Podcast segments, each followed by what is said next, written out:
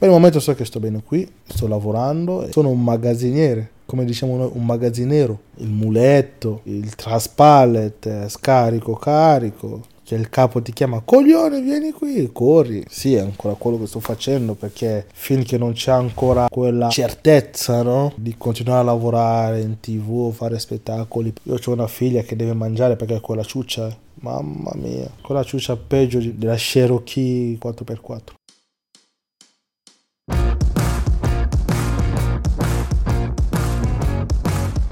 Milano è il diavolo, quando ti accoglie ti chiede l'anima e se vuoi rimanere devi offrire qualcosa in cambio. Milano è il diavolo è il nome di questo podcast. Io sono Federica Capozzi e le storie che ti racconto parlano di persone, di patti e di compromessi. E di un diavolo che a volte, se sei bravo, lo riesci pure a fregare. Nessuno ci crede. Quando faccio il mio spettacolo di stand-up comedy normalmente, ci sono anche dei momenti in cui dico questa cosa, che sono arrivato qui in barca. Non ci credono. Invece così, sono arrivato in barca dalla Libia, come tutti i ragazzi che vedete qui. Anch'io ho passato i miei momenti in cui mi trovavo tutte le giornate lì fuori la stazione centrale di Milano, che ero in giro a non fare niente, che giravo in bici tutti i giorni, che mi incazzavo perché non avevamo il wifi a casa. Anch'io ero uno di quei ragazzi lì che si sente tanto parlare. Forse l'hai riconosciuto dalla voce. A parlare è Nathan Kiboba, uno dei volti di Comedy Central e new entry della stagione delle Iene che si è appena conclusa.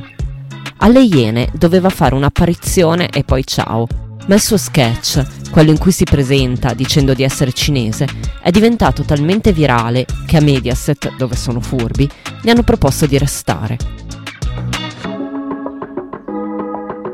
Ecco, insomma, il mio interlocutore di oggi è un VIP, magari non proprio un VIPissimo, però wow, io che non do mai per scontato un'intervista, sono proprio contenta di starmene a gambe incrociate sul suo divano, mentre lui mi racconta la sua storia. Una storia che comincia in Congo e che in Congo avrebbe dovuto continuare, perché a Kinshasa Nathan ci stava benissimo e di andarsene non gli passava neanche per l'anticamera del cervello.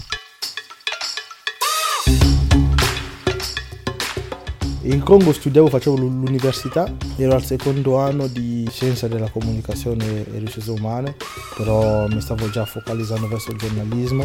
Presentavo un programma televisivo mattutino per i giovani, una tv locale, eh, giocavo a pallamano, facevo teatro, ero percussionista in un gruppo folclorico del Congo, occupavo dei bambini di chiesa. Non era proprio catechismo, era più una formazione sulla vita. Insegnavamo ai bambini come eh, essere sempre ben pettinati educati, come fare i laci, eh, rispettare i genitori e a parte quello ero anche un figlio, perché sono un figlio unico, quindi dovevo fare anche la parte di tutti quei figli che i miei genitori non hanno avuto.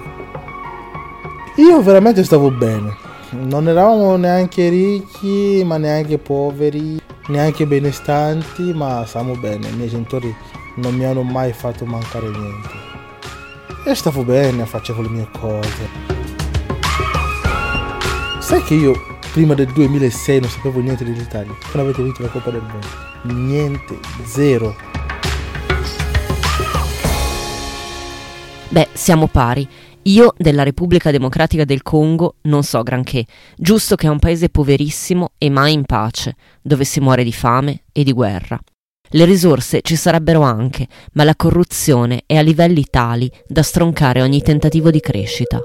Il Congo è un posto dove se fai uno sgarro alla persona sbagliata sei fregato. Ed è esattamente questo che è successo a Nathan e alla sua famiglia, la ragione che ha portato lui via dall'Africa fino a Milano. In grandi linee è successo che ho dovuto scappare per una cazzata che ha fatto mio padre. È successo una cosa fra lui e un pezzo grosso dell'esercito che si voleva vendicare arrestando me. E da lì, dopo una settimana in prigione, fra ricerche e ricerche, mio padre mi ha fatto scappare. Da lì Marocco, Marocco, Libia, Libia la barca fino in Italia.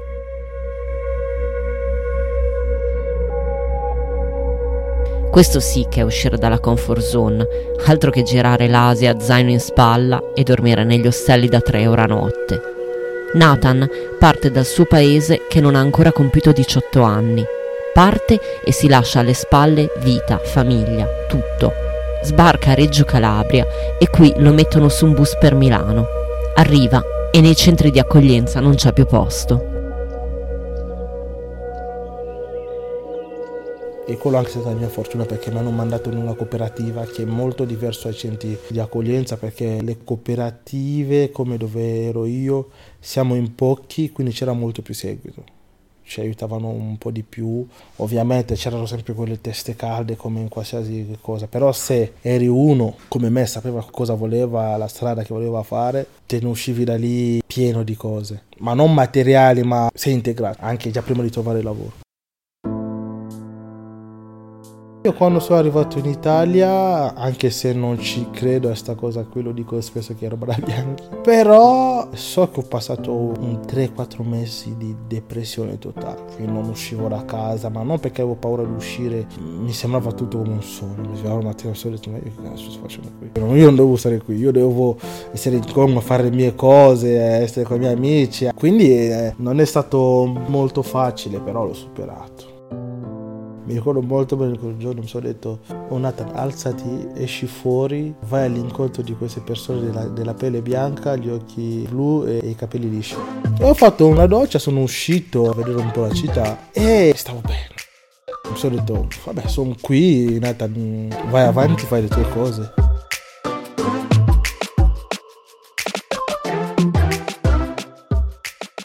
Nathan ha diritto di accedere allo SPRAR, il sistema di protezione per richiedenti asilo e rifugiati.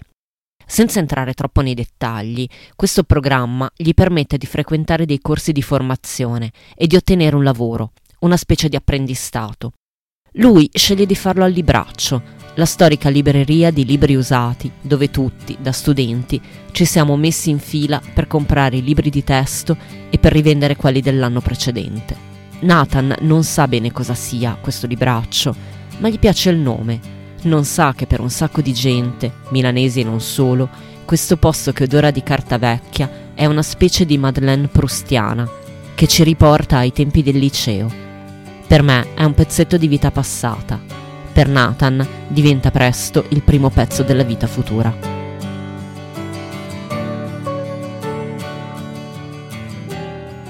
Perché lui ha incontrato brava gente che mi hanno aiutato un sacco. E da lì che ho iniziato a imparare l'autoironia, perché mi trattavano come nero, ma non nello senso offensivo. Mi hanno aiutato a prendermi eh, culo da solo e prendere anche per culo loro.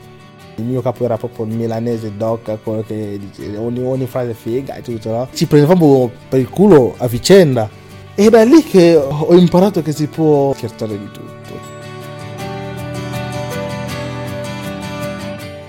Quando ero arrivato in Italia non avevo proprio questa cultura qui di, di mettermi deodorante, no? Quindi facendo un lavoro pesante, zaffo di frutto. Una volta il mio capo mi ha detto, perché mi chiamava biondo, no? Mi fa, uè biondo, figa, cioè deodorante non fa del male a nessuno, eh? Me l'ha proprio detto così. Al, al, momento ero un po' non sotto cazzo, davanti a tutti mi ha detto una roba così. E... Sono tornato a casa però mi sono messo a ridere da solo, mi sono detto, porca troia sta ragione. E mi sono anche ricordato che non sono solo l'unico che ha detto questa cosa qui. L'ha pure detto a Matteo, che lui è italiano. Sono detto sicuramente non l'ha detto perché sono nero. Da lì ho imparato a ridere anche di me stesso e se sai già ridere di te stesso saprai far ridere gli altri e saprai ridere degli altri. Ho imparato a parte il mestiere anche stare con le persone.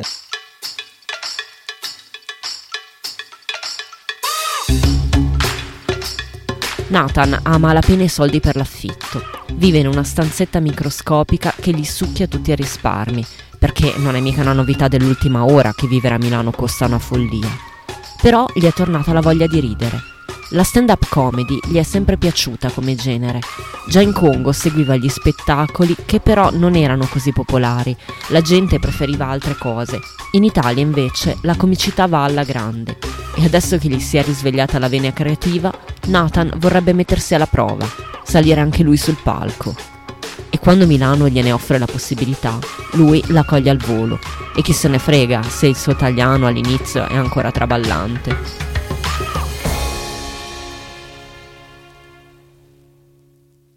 Sto facendo un corso anche di montaggio video a Milano. Una volta parlando con il professore ho parlato di questa mia passione perché era proprio una passione, lo guardavo da tanto.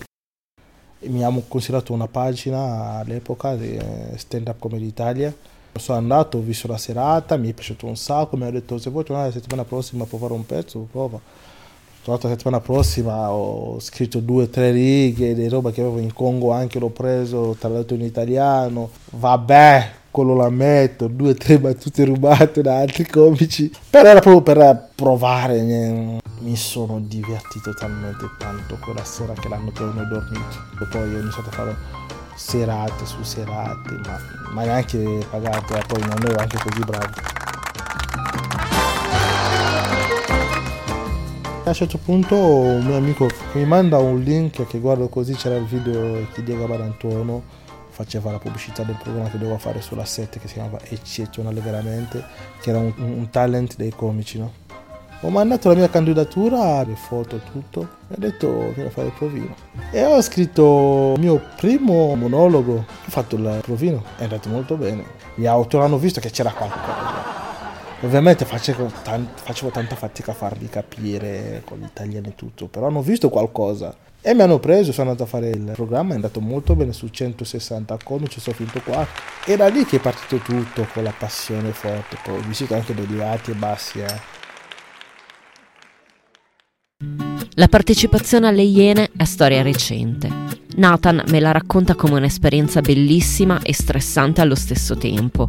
Insomma, sei pur sempre in tv con Belen di fianco e un mucchio di professionisti consumati. Un po' di ansia da prestazione è fisiologica. Fatto tanta fatica,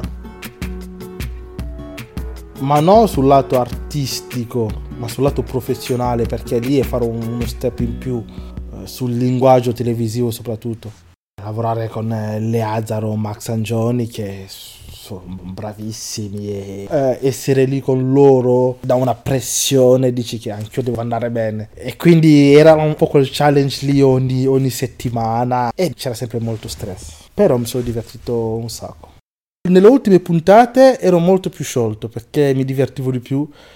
E un giorno mi sto cagando addosso per una diretta no, che dovevo fare. E una truccatrice. Mi fa ti sento teso ho detto eh, sì mi sto cagando un po' addosso e tutto perché il pezzo anche non l'ho preparato molto bene mi fa dai sii sciolto fai solo come lo fai su TikTok e te lo giuro che con consiglio lì mi ha aiutato un sacco. Altre al suo posto si sarebbero montati la testa in tempo zero. Lui proprio no, figurati, altrimenti non sarebbe certo qui con me a registrare l'intervista per questo podcast indipendente e interamente autoprodotto. D'altra parte la sua vita è sempre quella di prima, il lavoro di magazziniere mica l'ha mollato e lui continua ad essere un ragazzo nero in un paese di bianchi che non sempre si dimostrano simpatici.